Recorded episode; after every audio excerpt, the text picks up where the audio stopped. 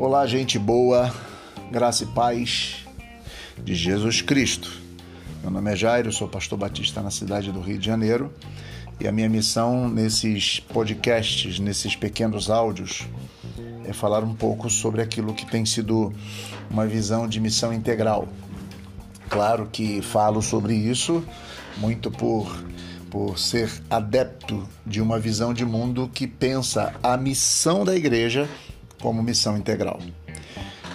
Eu hoje queria trazer para vocês a ideia de missão integral, dois pontos, evangélica e ecumênica. É preciso, de forma simples, tentar começar esta fala dizendo que a visão de missão integral é evangélica e é ecumênica. Ponto. Claro que quando nós pensamos em evangélico e ecumênico, eu acho que são dois termos é, do léxico teológico evangélico eclesiástico que, é, digamos, não dá para você defini-los inequivocadamente. Acertei a palavra. Ambos prestam-se a várias interpretações e que nem sempre são compatíveis entre si. Né? Um exemplo é que o termo evangélico é usado por uma gama de pessoas hoje em dia e questionado por outros. Os católicos, por exemplo, eles acham muito ruim que o termo evangélico seja usado somente por uma parte é, dos cristãos. Mas enfim, é uma discussão muito ampla, tá? É, o fato é que tanto o evangélico como o ecumênico se transformam em símbolos de posições defendidas e de divisões que afetam profundamente a unidade do corpo de Cristo. Vamos parar e pensar e tentar olhar por um segundo como Deus olha. Imaginemos nós distantes desta realidade e nós olhamos uma só realidade. E a realidade que Deus olha o corpo de Cristo, lavado e remido no sangue de Jesus e que vive promovendo os valores do reino de Deus. E isto independe de pertencimento a tais denominações e pertencimento a tais religiões.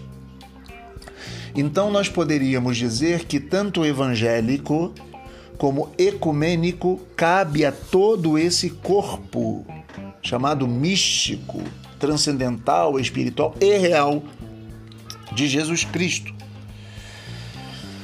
Muitas vezes nós é, esses termos são marcados por uma polarização, tá?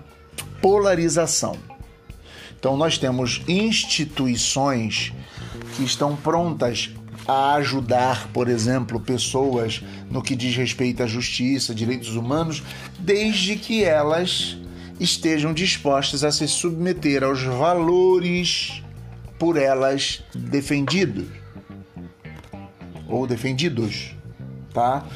Então é, existe uma, assim, é, é aquela velha história que pode ser compartilhada por todos nós, pelo menos quando nós já percebemos isso em muitas realidades, né? Onde nós percebemos que as pessoas dizem simplesmente assim: não, nós vamos dar a cesta básica, mas temos de dar somente para as pessoas que vão na igreja, ou, ou devemos participar isso somente aqueles que são da nossa fé.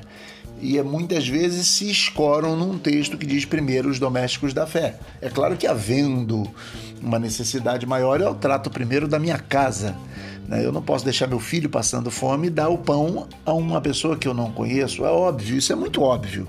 Mas muitas vezes, escorados nisso, nós nos aportamos numa missão sectária que não trata o ser humano na sua inteireza. Tá? É preciso sempre, em cada situação, perceber as nuances da situação mas via de regra, isso tem sido um partidarismo que tem tratado tanto evangélicos quanto ecumênicos como termos de separação e não como termos que tratam as pessoas como um todo. É, sob a perspectiva da missão integral, nós podemos dizer que não há lugar para polarização entre o ecumênico e o evangélico. Não existem dois termos que se separam. Na verdade, todos são parte de uma só é, situação. antes de poder defender isso claramente, eu queria dizer para vocês que é tanto evangélico quanto ecumênico e dizer que fazem parte de missão integral não quer dizer que não existam diferenças, pormenores, visões de mundo, interpretações teológicas diferentes, divergentes, historicamente construídas. Ninguém está dizendo aqui que isso tem que acabar. Tá? Ninguém aqui está dizendo que não, tenham, não tenhamos de ter visões diferentes. Ninguém está dizendo. Tá? É preciso que se diga isso. Mas, sob a perspectiva de missão integral, é, não há é, polarização entre o ecumênico e o evangélico, que seriam duas coisas diferentes. Olha só, ser cristão ecumênico é ser um cristão que concebe a coinonia, a oicomênia, o lugar habitado, a terra habitada, como campo da ação transformadora de Deus. Ser ecumênico é comprometer-se com a construção de um mundo de justiça, paz, integridade e integridade do homem, da criação, né, como um todo. Ser ecumênico é ver a igreja sob o ponto de vista do propósito de Deus, ou seja, como uma comunidade de alcance mundial cuja unidade transcende as divisões humanas. Assim é como Deus olharia tá? o seu corpo, a sua igreja. Então, é, olhar o ecumenismo ou tiroísmo, né? Olhar o ecumênico na visão de missão integral é olhar sobre essa ótica da totalidade e olhar distante como se Deus olhasse o seu corpo como uno. E assim é a santa amada igreja una. Tá bom? Numa visão de missão integral, ser cristão evangélico é ser um cristão que concebe o evangelho como uma boa notícia do amor de Deus que está em Cristo Jesus a palavra de Deus, a Bíblia, é palavra escrita de Deus que dá testemunho desta revelação. Ser cristão evangélico, de acordo com missão integral, é confessar e viver o evangelho de Jesus Cristo como Senhor de toda a vida. Viver pelo poder do Espírito Santo Ser evangélico é comprometer-se com a proclamação do evangelho a todos os habitantes do mundo, sem distinção de raça, cultura, nacionalidade, classe social, tá?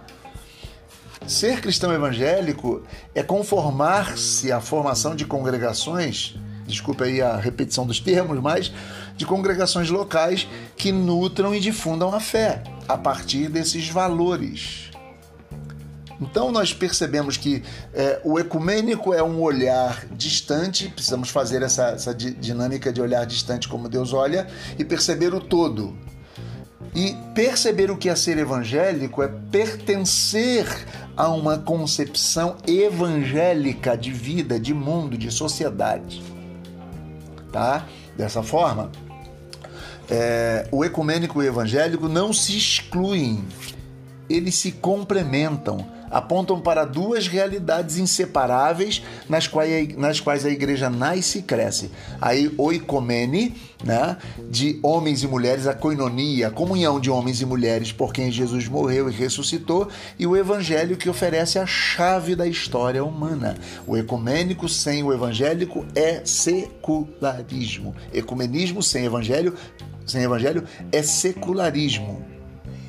O evangélico sem o ecumênico é, um, é, é logos a sarcos, ou seja, a doutrina da salvação sem encarnação.